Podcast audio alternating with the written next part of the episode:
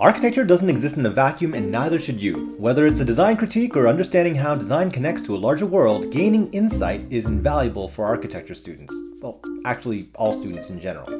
In these interview sessions, guests from professors to professionals and everyone in between will share their experiences and thoughts on design and the built environment. In this episode, we are joined by Professor Russell Richman. He is pretty much a dozen years experience, uh, dyed in the wool prof at Ryerson Architectural Science, and he's currently the graduate program director for the Building Science Masters, uh, both the Masters and the PhD. Uh, yes, program. and the PhD. Hello, Vince. Hello, everybody out there. Yep, and and you see, he's one of the cool profs. I just want to say he's he's one, one of the cool profs. Well, I'm sorry, yeah. all the profs are cool at, at, at our department, but uh, Russ and I got stories going way back. Uh, yeah. We might even get into San Francisco and Project Death Star stuff. Oh my we'll, gosh, we'll, yeah. We'll, we'll talk about that in a sec. So, Russ, I don't want to butcher your pedigree, so care to introduce yourself and tell us about where you're from and how you became a prof. All right. Well, I uh, those are big loaded questions. So, where am I from? The short story is I actually grew up for the first, uh, first nine years of my life in Long Island, in New York, split in time between the middle of Long Island and downtown Manhattan, West Side.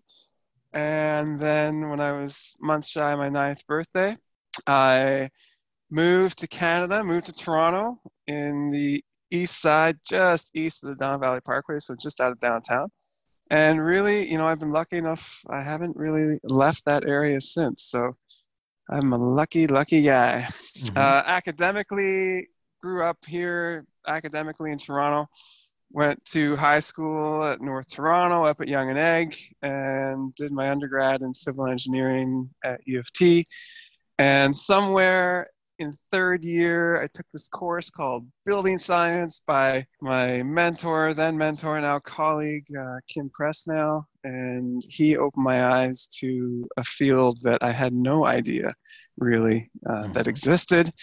And ended up doing my fourth year thesis, undergraduate thesis with him in building science. And that sort of solidified my love for it.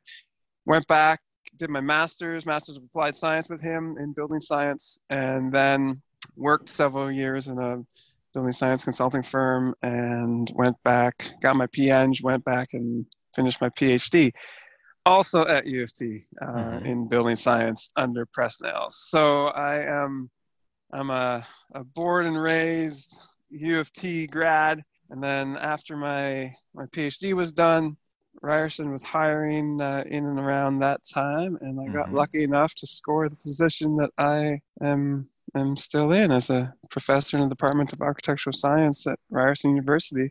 Mm-hmm. And yeah, for the last five, six years now, I've been running the grad program, grad program in building science, that is. Mm-hmm. And that's the short story of how I became where I am right now. Okay, so let's let's cover a couple of base uh, things because I think we're, we're, we're missing a few details, and I want to I want to make sure everyone knows about this. So, just very quickly, at that point in time when you were doing building science PhD, right or, your phd what was the topic and where was the industry when it came to building science back then? Because i know that back in my day because i'm like may way way more older than you. Um but we whatever. we understand what this building science thing was right? That's so, a bunch so, of bs You're hey just that's building science so. building science. Yeah, that's building what science, we're talking about BS. today that's just right, listen that's right. yeah, just listen focus focus. So but but back then building science at least in the architectural circles wasn't yeah. in, in in the discussion. And Yeah. and you decided to take a phd into that. And then i, I mean that that's a bit of a risk right? And i'm going to get more to this later but just tell me what prompted you to really get into not only just doing a master's but then you, you subsequently did a phd and then like did you see some benefit to the industry or to your professional practice Yeah, absolutely. I mean, from my perspective, it wasn't a risk at all. From the, the perspective of building scientists, building science has been around for a very long time. It was pioneered uh, somewhat in Canada back in the 50s and 60s through a small division in uh, National Research Council of Canada, back then called the Division of Building Research, Mhm. um, the DBR. And they, if you even, you can find it now, you don't have to go too deep in the, in the web. You can find uh, Canadian Building Digests, CBDs. And I think if people Google, like, I usually Google uh, NRC space IRC, that's sort of for the Institute of Research and Construction. And then CBD. Like if you do those th- three things, mm-hmm. NRC space, IRC space, CBD, you'll find these Canadian Building Digests, and you'll see that building science has a rich history.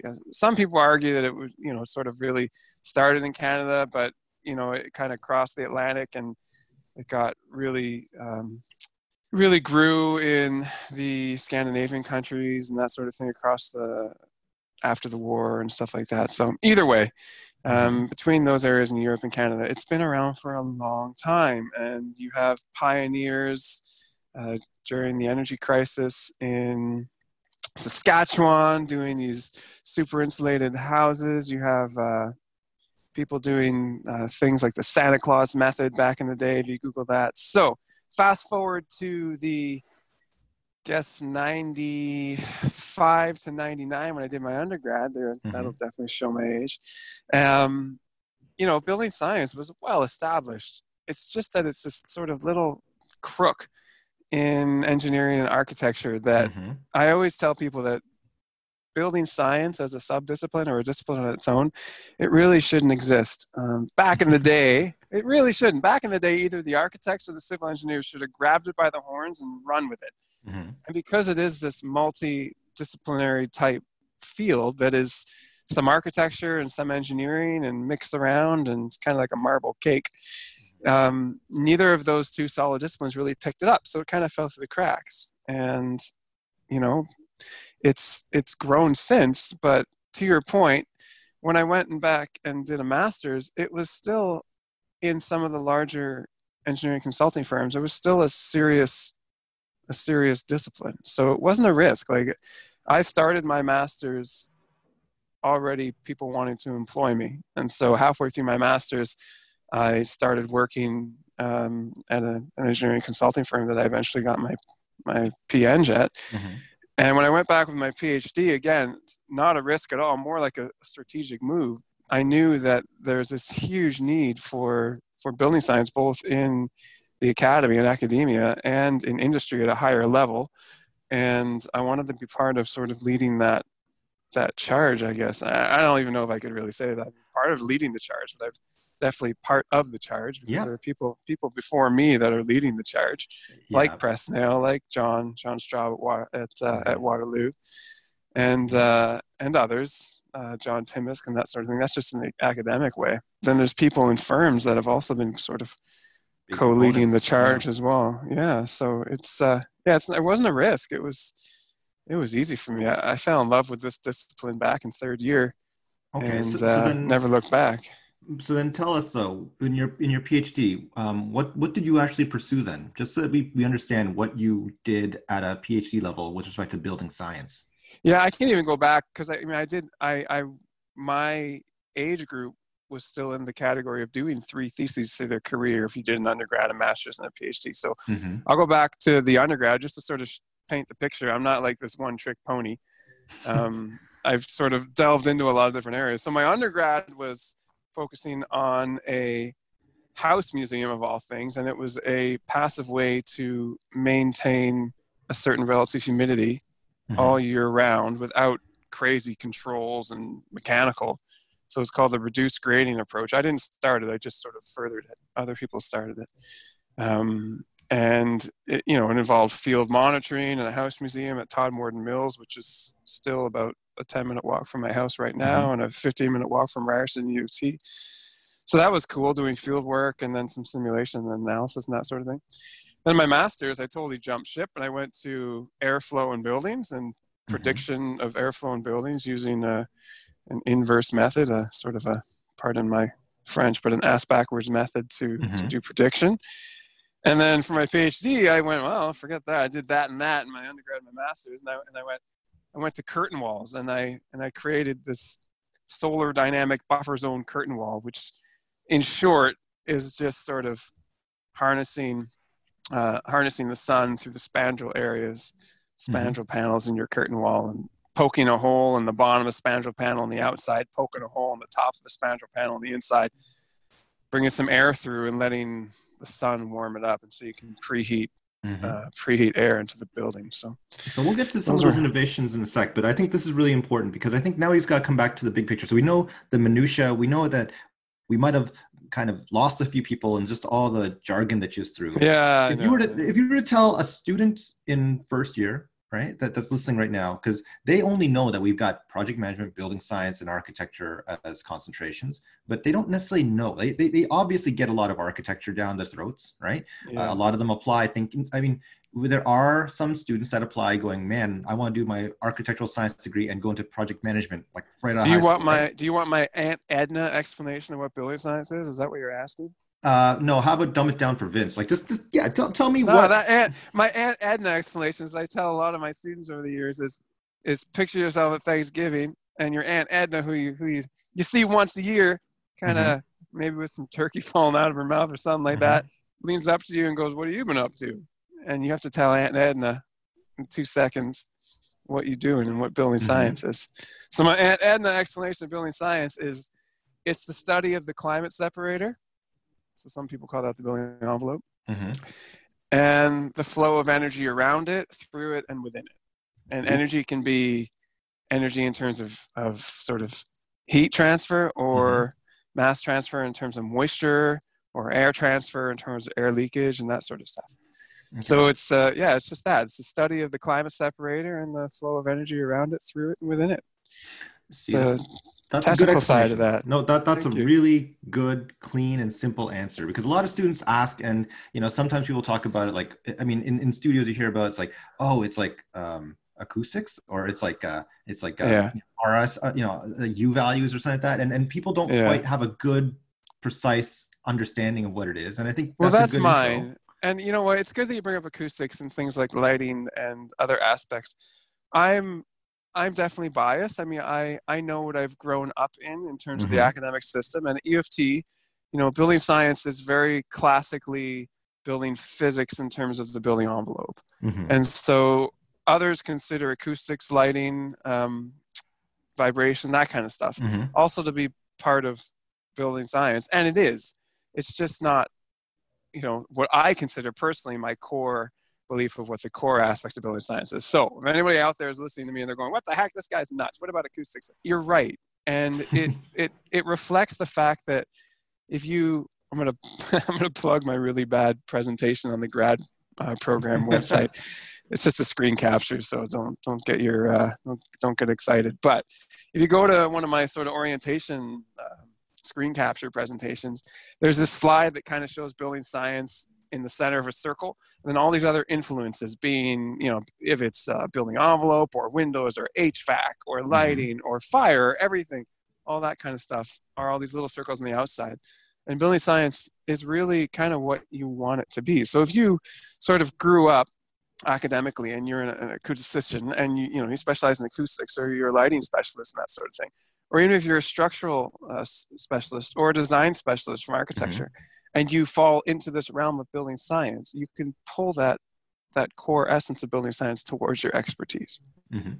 so my expertise was building envelope and that's sort of how i've grown up to to view building building science So so now now that we've got a definition of what it is, and I think that's a really good kind of catch-all for for a lot of our you know colleagues that teach in acoustics or lighting, what have you. But I think now the the other question would be, okay, so typically when an architectural science student comes in our program, they go, you know, I'm going to become an architect or I'm going to become a project manager, right? But then Yeah. the question is, I'm going to become a building scientist. That is a very like uh, I mean, at some point it takes a little bit of education to learn what project management really is. But what does a building scientist do? Help me out here, man. Like I want to make sure that the undergrads understand what they could potentially undertake doing masters or PhDs in the building science stream. Well, you can end up working in a lot of places in the the AEC industry, Mm-hmm. uh, architecture, engineering, construction. For those who don't really know that acronym, past graduates out of our both our undergrad and graduate program end up working in architects' offices. You know, you can kind of bridge the gap between being a, a sort of classical architect and focusing on the building science side working in engineering consulting offices that are uh, you know have sort of a building building science uh, big group. Mhm. you don't have to be an engineer to do that. You have to be you know trained in building science. A lot of our a lot of our undergrads and grads with non-engineering backgrounds end up having great careers in engineering consulting offices and architecture firms. Can work for developers. Uh, you can work for constructors, both small and large. I've seen some go to small, sort of boutique uh, contractor type companies or big uh, constructors like PCLs and the EllisDons mm-hmm. and that sort of thing. You can work for government, various levels. I've seen municipal, provincial, um, a few even federally. You can work for not for profits or other associations, um, environmental type associations like mm-hmm. Toronto Regional Conservation Authority. Mm-hmm. Uh, but I mean, I mean Russ, you're, you're talking like damn it. yeah, but Russ, see that's that's like the who you would work for. But I think that a lot of questions that I get typically are like, okay, so what would I be what would I be doing? Because I often find that in um, a lot of discussions with people, it becomes okay. So am I just going to be dealing with like some sort of energy performance or sustainability issue for the rest of my career? I, I I'd like to be able to say that it's more than just that. Building science isn't just talking about like energy consultation or like you no, know not at all. Of, yeah so so help people understand this yeah so, so well it depends working man. working down from those examples that i gave it depends where you, what you do depends on where you work mm-hmm. like that is the direct the direct sort of um, limiter so if you were to work in an architect's office mm-hmm. and mm-hmm. sort of focus on building science you'd be um, helping solve the the the building science technical aspects of designs of overall building designs and that could be from schematic or dd design mm-hmm. development all the way to site and working with everybody on site and making sure everything's working out mm-hmm. um, part of that will be analysis making thing, making sure things things work in terms of remember what i said the study of the flow of energy across yep. within and through it and then on the engineering consulting side same thing less on the design it'll be more on the technical aspects and simulation both on a on an assembly or a detail level and mm-hmm. potentially on an energy whole building level. Mm-hmm.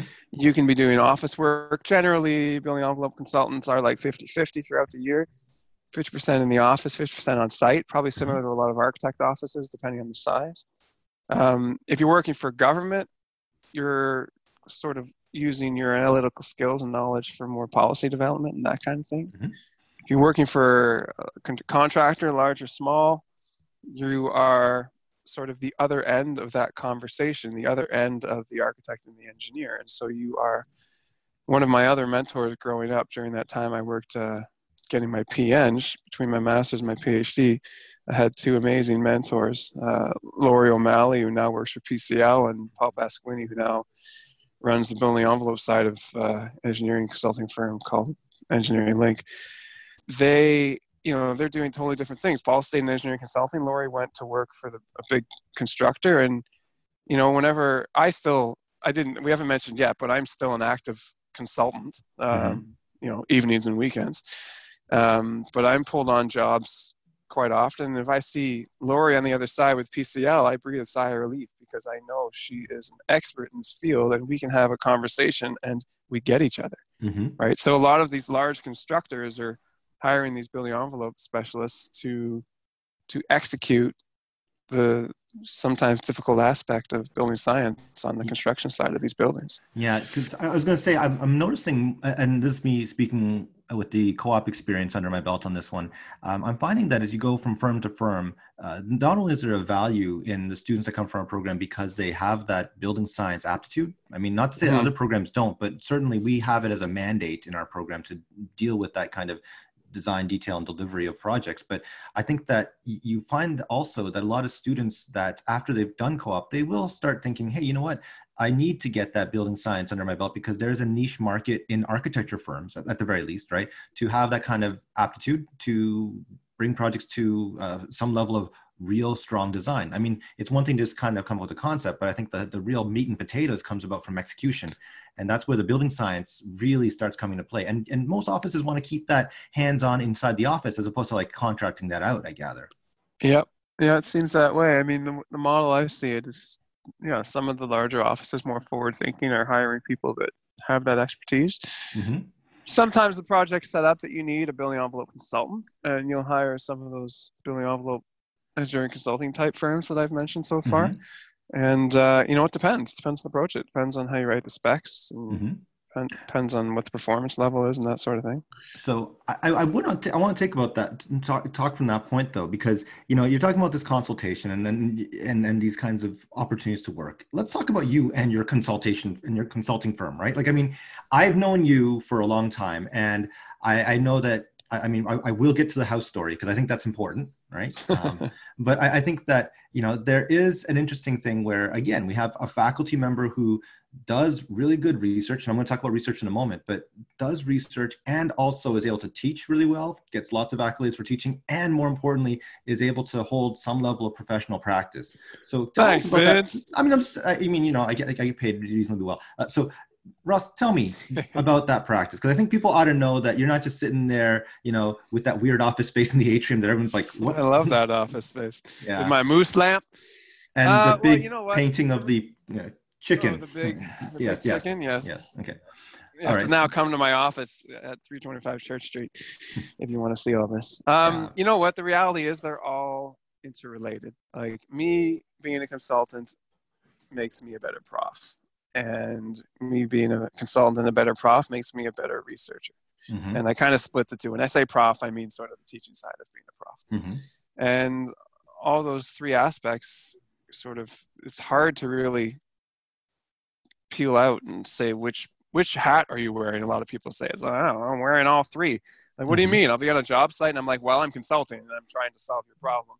But I'm also thinking of a good way to teach this in class because this is a cool problem. Mm-hmm. And then I'm thinking, oh my gosh, we should probably look at that. And that's a research problem. So a lot of the times it's just sort of forging ahead. I have to I have to give credit. I think it's I'm pretty sure it was John Straub who told me a long time ago, probably back when I was doing my PhD. How did you have to deal with Straub though? Was he just like an external? Because he's Waterloo. Straub, Straub was my external, um, okay. my external examiner for my PhD. So he was the final gate.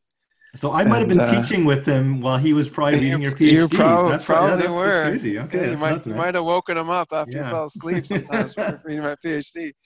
He said, he said, you know, as building science profs, if we're not in a dozen moldy attics each year, then we're not doing our job as a building science prof. And that sort of always stuck with me.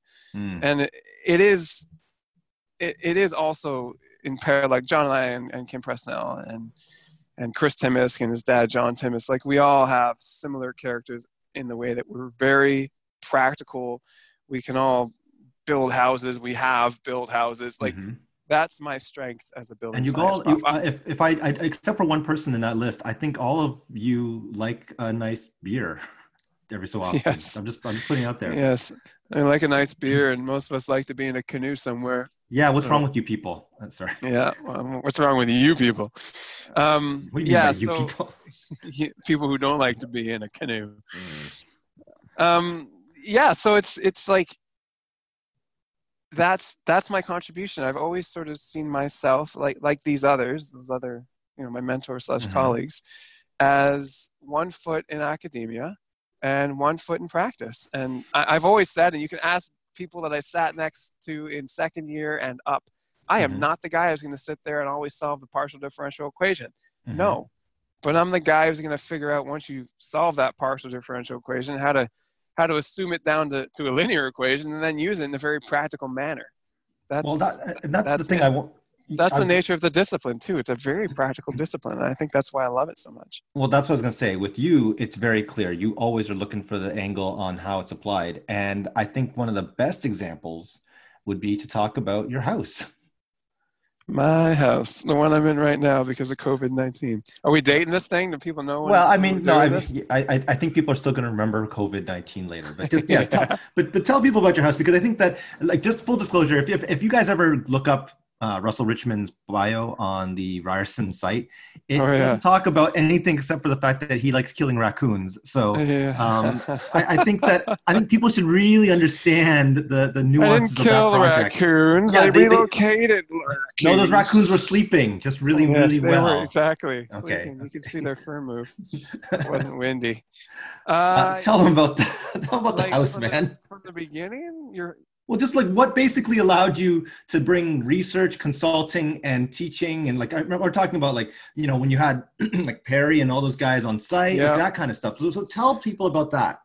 Okay, so the first house my family and I bought, my wife and I, um, wasn't too far from where we are right now in Riverdale, just on the other side of the DVP. Mhm. And uh, I'll take you back. I was in the backyard one day in our old house, our first house, with my wife and her mom, my mother-in-law, and our two kids, and just south of us, literally, like just beyond our fence in the south, someone was ripping down something and putting up a pretty tall row house building that was going to take our light away and that sort of stuff. And my wife and I were humming and hawing, and it was still like six months away until they were going to break ground, but they had started some some uh, some sort of treatment of the area and some rough work of the area. And we were grumbling, going, "Oh man, like we love this south light. We have this beautiful unobstructed south um, south access, Mhm. and it was going to be taken away. So we were like, "Ah, I want to sell, but man, the time to sell is now, not when this bloody building's going to be built in front of our south-facing backyard." And our mother-in-law, my mother-in-law, just said, "Well, why don't you just put it on the market?" And I was like, "What? Like, I got a baby that's three and a baby that's one. Are you crazy?" And uh, and she said, "Just do it. Like, what? What are you gonna lose for?" And I was like, "Okay." So like 30 days later, and me finishing all 20 jobs that I've been trying to finish for the past eight years in 30 days, um, with the help of my father-in-law, we put the house up, we sold it, and next thing we know, we were like, "Whoops! Now what? Now we got to find a house." Mhm. So we sold our house. We didn't have anywhere to go.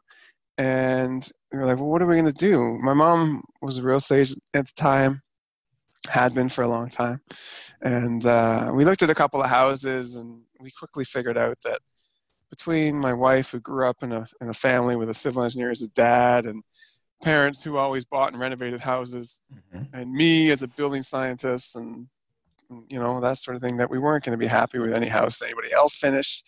So we were looking for what everybody calls a gut job. Mhm. not a tear down just a gut job. We wanted to renovate.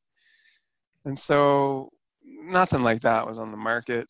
And uh, we ended up writing a letter handwriting a letter actually like 20 or 30 copies of the same letter handwriting kind of saying hi we're a family in the neighborhood. We're looking to to buy your house. We noticed that whatever you know like it's it needs a renovation are you thinking of selling so we dropped in our neighborhood in riverdale we dropped 20 letters uh, over a couple of days and we Mhm. believe it or not we got three responses out of 20 that's like Mhm. that's pretty awesome crazy. percentage i know Mhm. right uh, two of them wanted like way too much money um, but the one worked out we ended up buying this house on uh, on withrow Don't avenue say, don't, don't right say now where you Oh, live. it's Jeez. it's on the bloody web.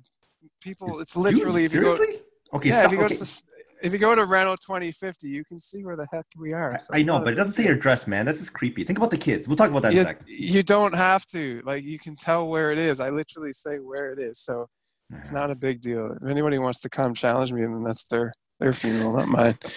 Um, so we bought this house, and it had been it basically had been abandoned. It's like this this family of like two or three generations lived in it, but essentially just the family kind of kind of petered out in a way in terms of how families do sometimes. And Mhm. and honest to goodness, it looked like there was a family in it. And like three years ago, at the time we were looking at, like three years before we first saw it, it looked like the family up and left, and and that's it. The fridge was still running in full, but it was old, so it was running at like forty percent, which was disgusting. Mm. Like if a, if a fridge was supposed to be kept at four or five degrees, this fridge was running at a solid nine with stuff in it, which is nasty. And uh, the freezer was at like three instead of minus whatever, and oh, it's disgusting. And there was a hole in the roof that leaked water during rainstorms all the way to the basement. It was a three-story house, so it went through cool, the third man. You have like a Yeah. waterfall.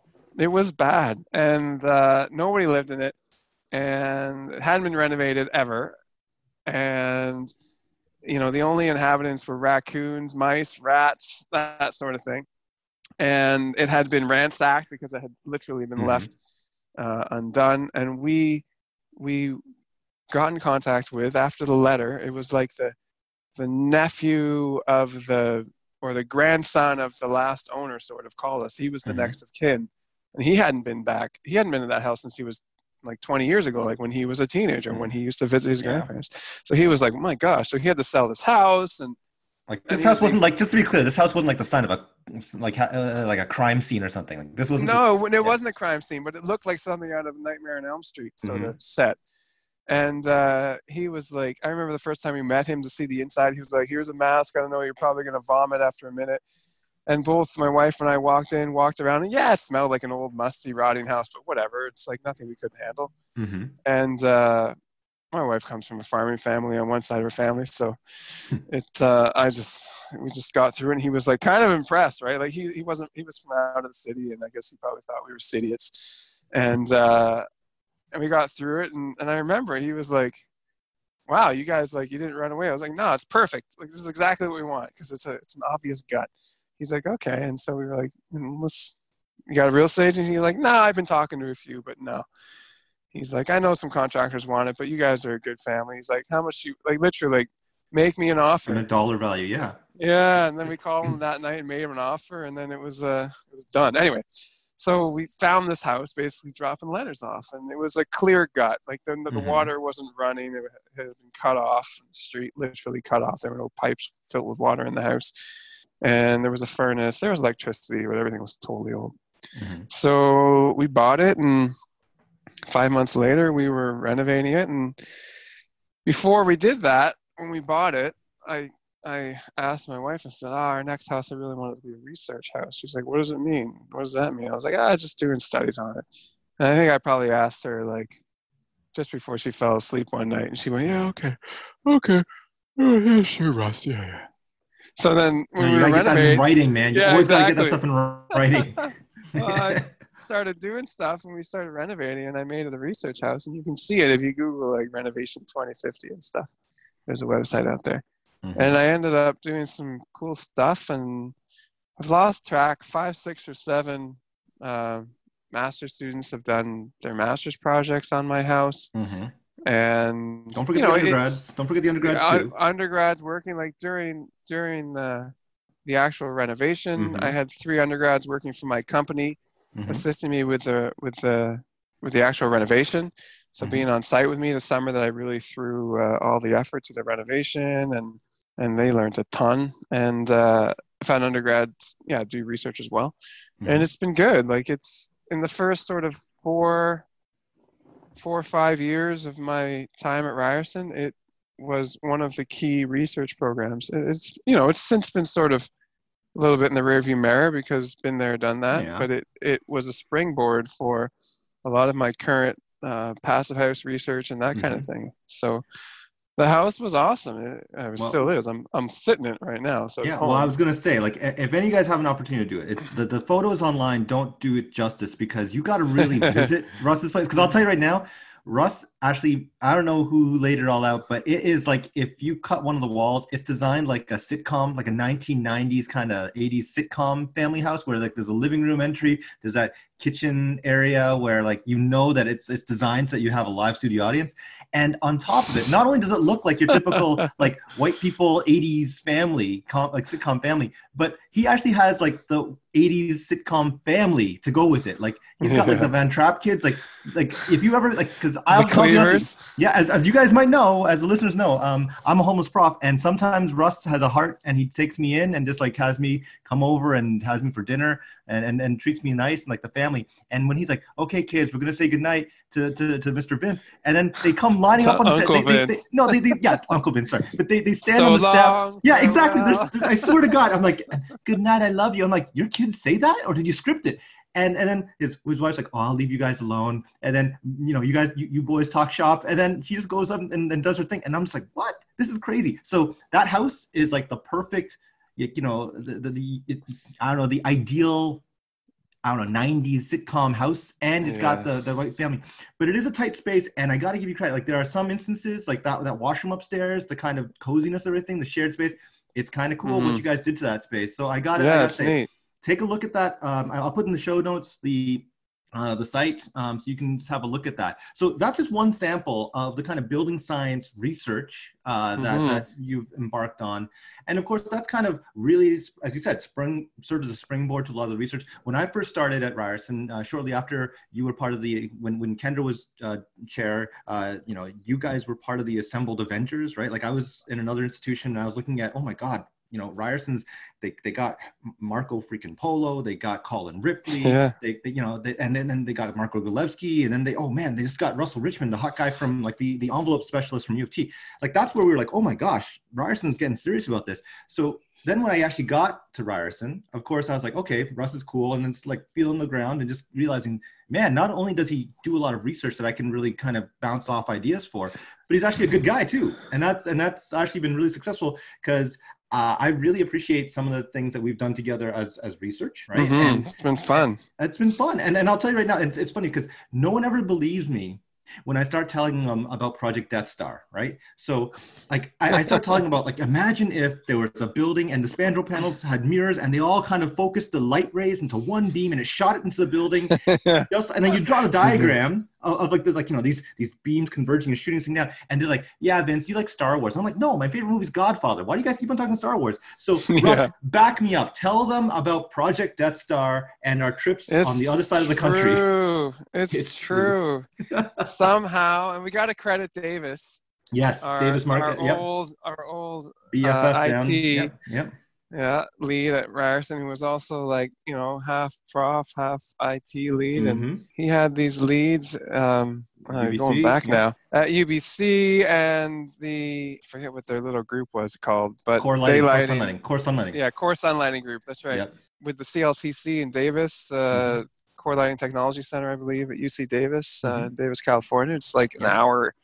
Vince and I can, t- can testify about an hour east of SF and about Yep. an hour and a bit west of Sacramento. hmm Uh, we went down to figure out how to sort of integrate this core sunlighting technology, which essentially is, yeah, reverse Project Death Project Death Star. yep Instead of instead of sending it out and killing planets, we're using it good and sending it in and lighting space deep in the core of the building. yeah And uh, Davis, Vince, and I went out a couple of times. and I think you brought times. you brought the significant other too. You brought yeah, yeah, My wife came once, at least once. Awesome trip. Went to Alcatraz with you and Davis. And, Yep.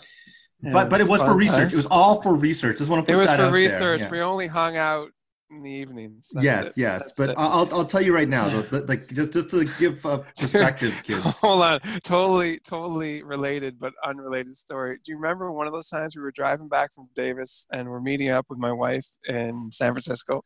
And this is like, this is ten years ago. Is this one of those don't ask, don't tell things? No, no, it's not that bad. And Okay. and I think she had my cell phone, which was like an old flip phone back in the day. And she was texting you, Vince, and I was driving, and Oh she no. was kind of figuring out when we were. She was asking when we were going to get back in town, and we were running a little late. Uh huh. And I remember you went, Russ, uh, do you have some secret language with Carolyn? I was like, no, no, what are you talking about? Well, she's asking in the text, when are you back? But then there's like a big space, and then there's all these like weird ass characters, like letters random, and like ampersand and exclamation mark. And I'm like, I have no clue what the hell that is about. And then at dinner, when we got back, it turned out that she was just so flustered with my phone she didn't know how to delete so when she accidentally pressed the wrong character she just ended up pushing it to the end of the space Ah, kids and today. so yes exactly anyway i will always remember that about davis and core Sunlight. so that's the part that you're. Uh, that's the part you remember. I I, I that's don't the know. part The- I, I, part I you know what? I just this is another little side story, but again, this is stuff to make you kids aware that profs are Oh. people and we're cool. halloween Well, I was gonna say Halloween. Well, Halloween's one thing where, like, yeah, can you imagine three grown-ups just walking in a in a little, you know, university town, and all these little kids are dressed up as stormtroopers and stuff, and yeah, yeah, so, so that, that's kind of Vince creepy. is, Vince is heaven Well, except for the fact that when the parents said, "Hey, sir, stop taking photos of my kid," Yeah. that kind of Yeah, that was kind of awkward. uh, no, but do you remember the no? The one thing that I really remember from that research trip, and again, it was a research trip in California. yes Uh, it was a So, research so remember when we actually went to this really like super expensive? Uh, one of Davis's friends had a house. Remember? oh and- yeah and then he was like, he was, and it was just funny because it's like, and Matt, like it's like a sitcom in itself. The guy that that was taking care of the house, you know, he's an oh the light switches Yeah, no, no, not even that. No, no, no, not even like. Well, yeah, this, this, or how about the shower? But no, no, I'm talking about the, the good side of things, where he was showing us the house, and then we're just like, oh, this is an amazing ball and house. It's like it's like a seven million dollar house in, on the hills of, of San Francisco. And Yeah. of course, he's like, oh yeah, and um, I'm inviting a signif- a, a- a girl that I'm interested in, and uh, uh, you guys just happen to be here, but uh, you know, we, uh, so we're like, oh, so you're inviting a special someone, huh? And then of course, remember you, me, and Davis, we just went to the like the Trader Joe's, bought some food, and then we just iron chefed all this food. Yeah, and we, we cooked, all this, yeah, we cooked dinner for this guy for to, to like make sure that he made a good impression with this with his lady friend. Yeah, that was that. that. was cool because it was like, okay, you're gonna do you're, you're gonna do the uh, sweet potato fries. Yeah, no problem. I got the chicken. It was such a good thing, and it was just like there's one of those things where you're just like, man, profs can that be good guys. That was a good night. Yes. Just in case night. you students think that profs are evil, look, we helped a guy. Uh, and, and, and like, you know, come on, let's be honest. Architects, and, and, this guy wasn't a ladies' man, but we we really helped him out, man. We we made that guy's life better. Yes, we were very good minions. Yes. Anyways, so so that's the research side of things. But just coming back to this, I think that you are also not only just teaching in the grad program. I think now uh, some of you some of you listening have had Russell in classes as well, right? Like you've been coming back to third year. Yeah, right? some of some of them have. Yeah, yeah. yeah. And, and, and you have and, and and you've also taught in the past, like first year, I believe, the first or second year building science. I've uh, taught first courses. year sustainable practices for oh, several years. Yeah, yeah. Yeah, and then I taught mostly fourth year BSc A22, mm-hmm. and then in the years when I wasn't the graduate program director because it's it's like an additional job, so they mm-hmm. they get you to teach less. Mm-hmm. I was always in third year integration studio both terms. Yeah. So so, so for four or five years I hadn't been, and then this past year I was I was lucky enough to get back into 520. Mm-hmm. Um, I like how you say you're lucky. Every other prof that we've interviewed is like, yeah, I, I, I got I got third year studio.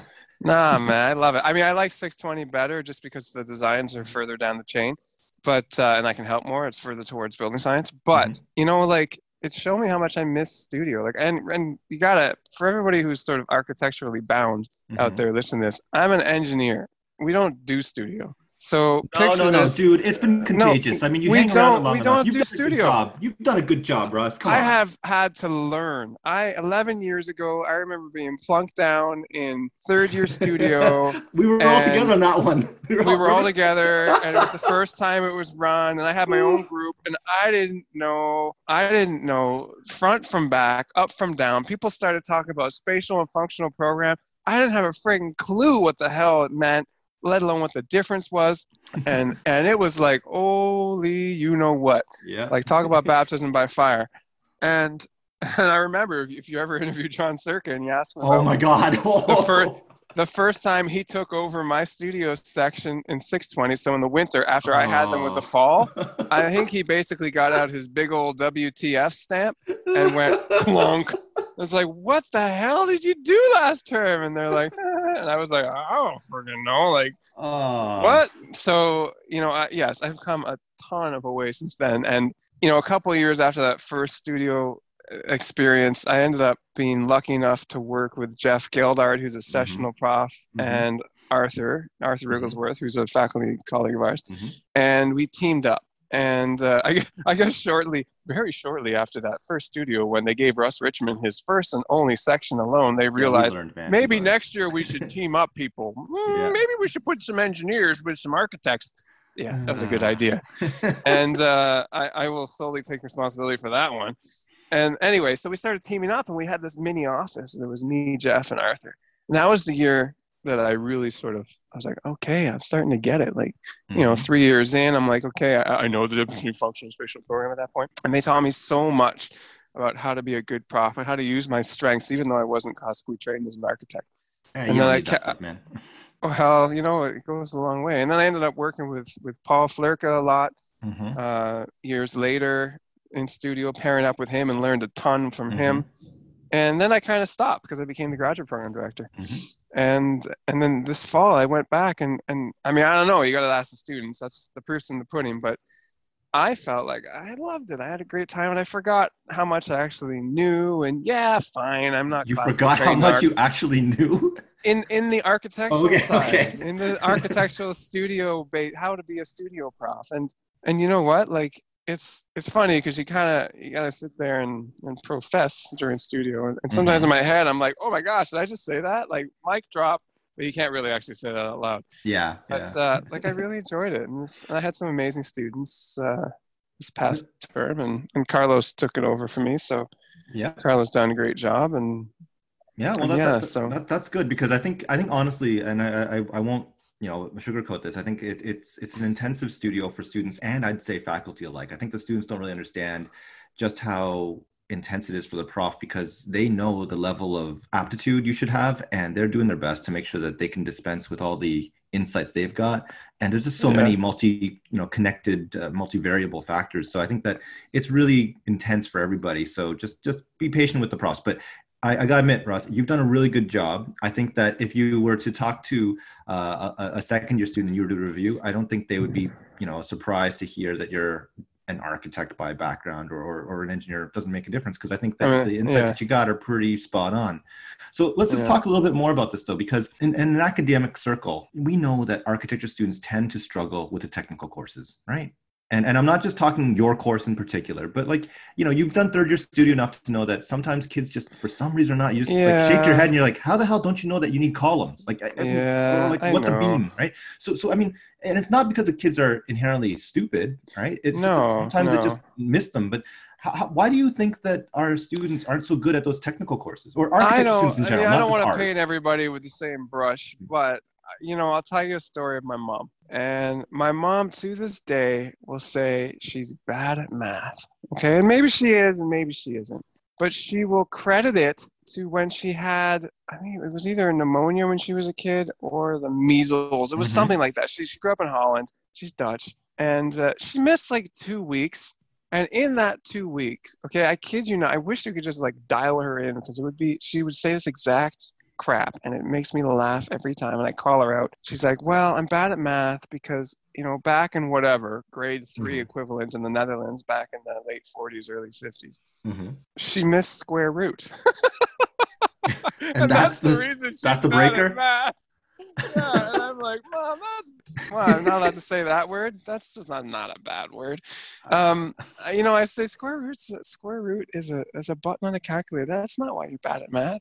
And I and I feel like when you ask that question, it, it, that rings true. And I feel like students have kind of accepted that they're bad at math and and therefore they're bad at the technical courses and that sort of stuff and i don't think they are mm-hmm. and so I think I think maybe it's not taught in a way that engages them sometimes, mm-hmm. specifically mm-hmm. specific students. I think that it's buried in so much that you have to learn in undergrad as an architect, like so much.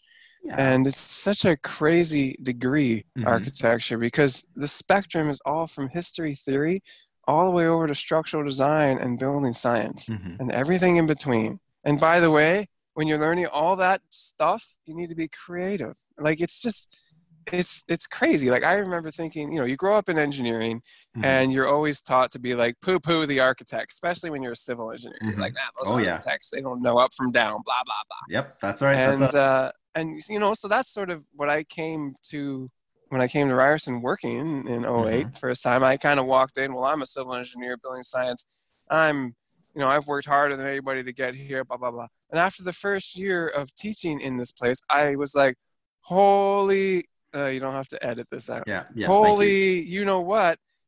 These guys work way harder than us engineers when I was, you know, when mm-hmm. we're going through undergrad because engineering is most often, and not always, in the CEAB, the Canadian Engineering Accreditation Board, mm-hmm. are moving towards more of a design based approach. But still, mm-hmm. engineering most of the time has discrete solutions. Yep. It's absolutely. like do this and you're done. Yep. Most of the time. You know, maybe it takes some time to find the path to get to this, but once you reach this, you're done. Mm-hmm. You know, and then you go to a studio submission, you're never done. It's and you're design. never right. And you're never you're right. never right. You're yeah. never done. It's just like, and so you work and you work and you work and you work, and then you mm-hmm. also have to do complementary courses. And I was just like, wow, it's crazy. So well, I think it, part of that, you know, I'm getting back to your question, your answers.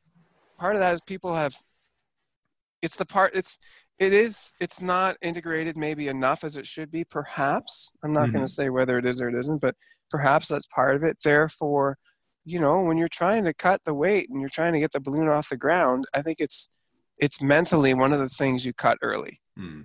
the, the the technical side unless you really love it. Well like i don't I've think had anyone some students well i've had some students that kind of go through undergrad go to the grad program building science and say man i should have been an engineer i'm like well whatever. You didn't need to be.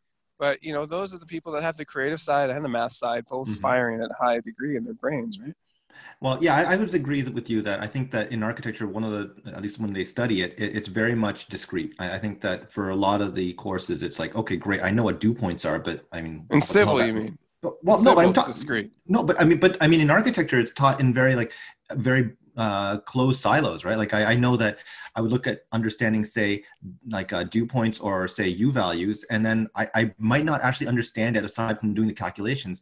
And then it's not until you actually show me in a construction class. yeah like, the oh, what- interrelation is yeah. not really there so, so Yeah. I think I, I think coming out of third year though, a lot of students do appreciate it as like it, it, it might have hurt, but at the end of the day, they know that there was all these factors that they learned in first and second year that they might not have put two and two together. And then finally in third year, they come out of the, you know, after the dust has settled, they say, wow, I actually know what this meant. I actually see it's its tough value, to right? teach it's really tough to teach like I, I didn't get where i am because of my undergraduate education that was the foundation Mhm. for sure but like it's you know it's that whole joke once you graduate and get to a firm it's like okay forget everything you know Yep. forget everything Yeah. you think you knew and it's to a, to a point it's kind of like that it's like kind of it's more like let loose everything you everything you think you knew because we're going to reorganize how you use it sort of Mhm. thing and, and i love my undergraduate and, and graduate education but i learned a ton of it or i learned how to use it uh, Mhm. in, in the field like getting my PEng and being a consultant and then coming back to being a, a prof and teaching and researching like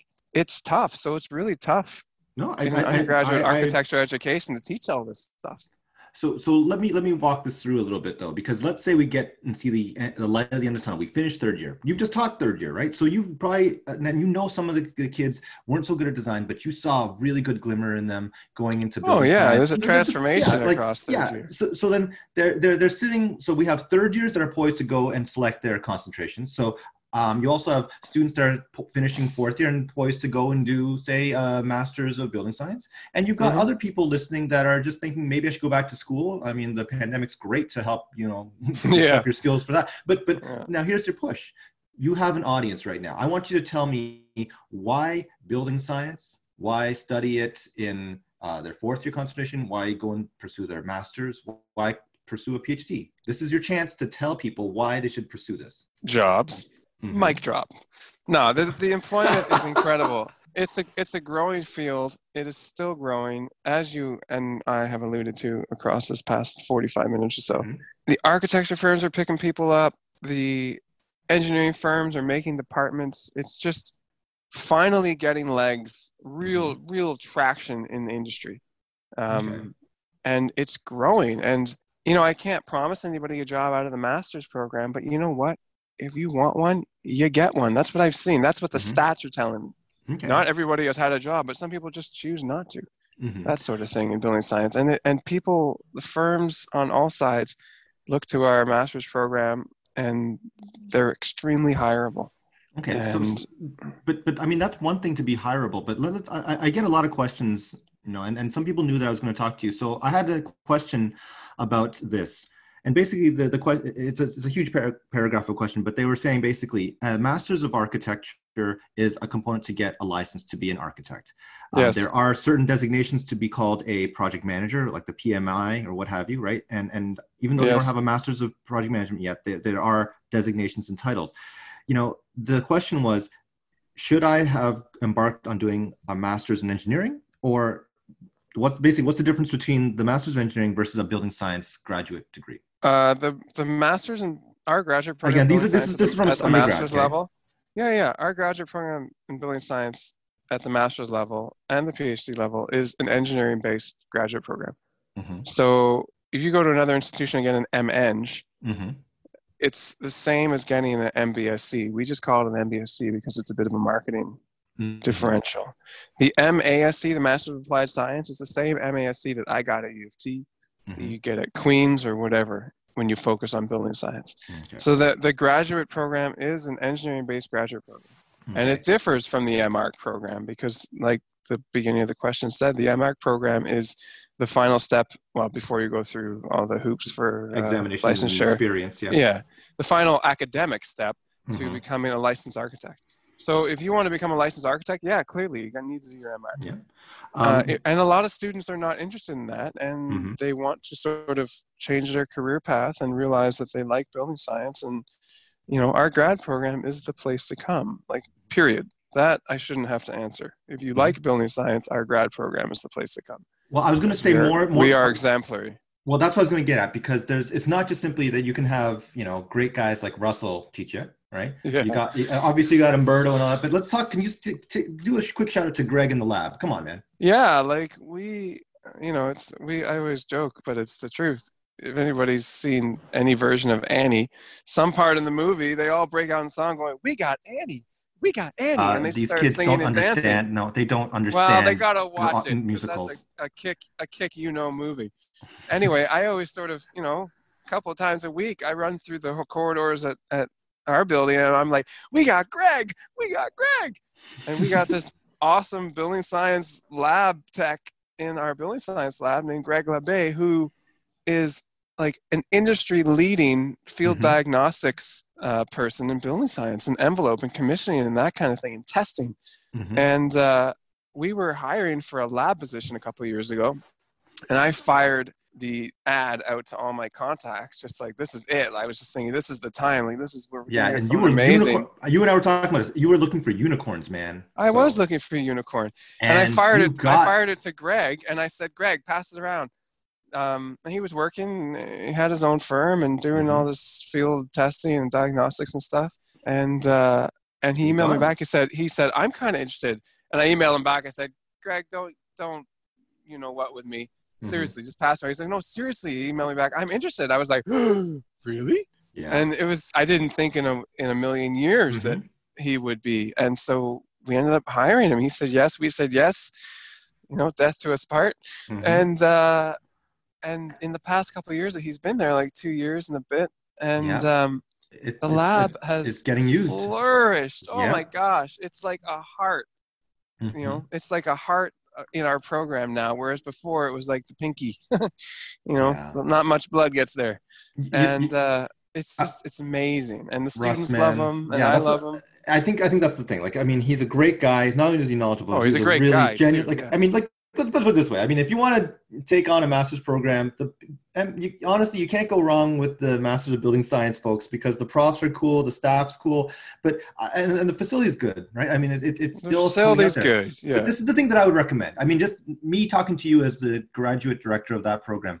You Mhm. should give like tours or like at least find a way to make that lab more visible because it is stuck in the back corner. No one We knows the cool stuff that's getting I done. I mean, I know. it's it's a hard push, but I mean, if there was a way that you know kids in the if anybody could get that ever exposure- comes if anybody ever comes down to ryerson you email me a couple of days before and mimi and greg and i mimi's my Mhm. right hand she runs the program she Mhm. runs both graduate programs Mhm. um, from the administrative side marco and i are the gpds the graduate Mhm. program directors but mimi is the administrative lead Mhm. so the three of us will give you a tour like i'll buy you a coffee open offer i tell everybody that if you want to come down and see what the heck the grad program's about you know coffee's on me Mhm. and if you're lucky, I'm hungry, and therefore you get fed too. So Ah, yeah, nice you just gotta come on down, account. man. Yeah. Ah, okay, I'll so pay for it myself. Yeah, because you know how much we get paid, right? So, okay, so we got a good push for the building science uh, programs, and and certainly even the special, sorry, the concentrations towards the end. I think that there are lots of opportunities there. Um, so Mhm. now I think we just want to conclude a little bit.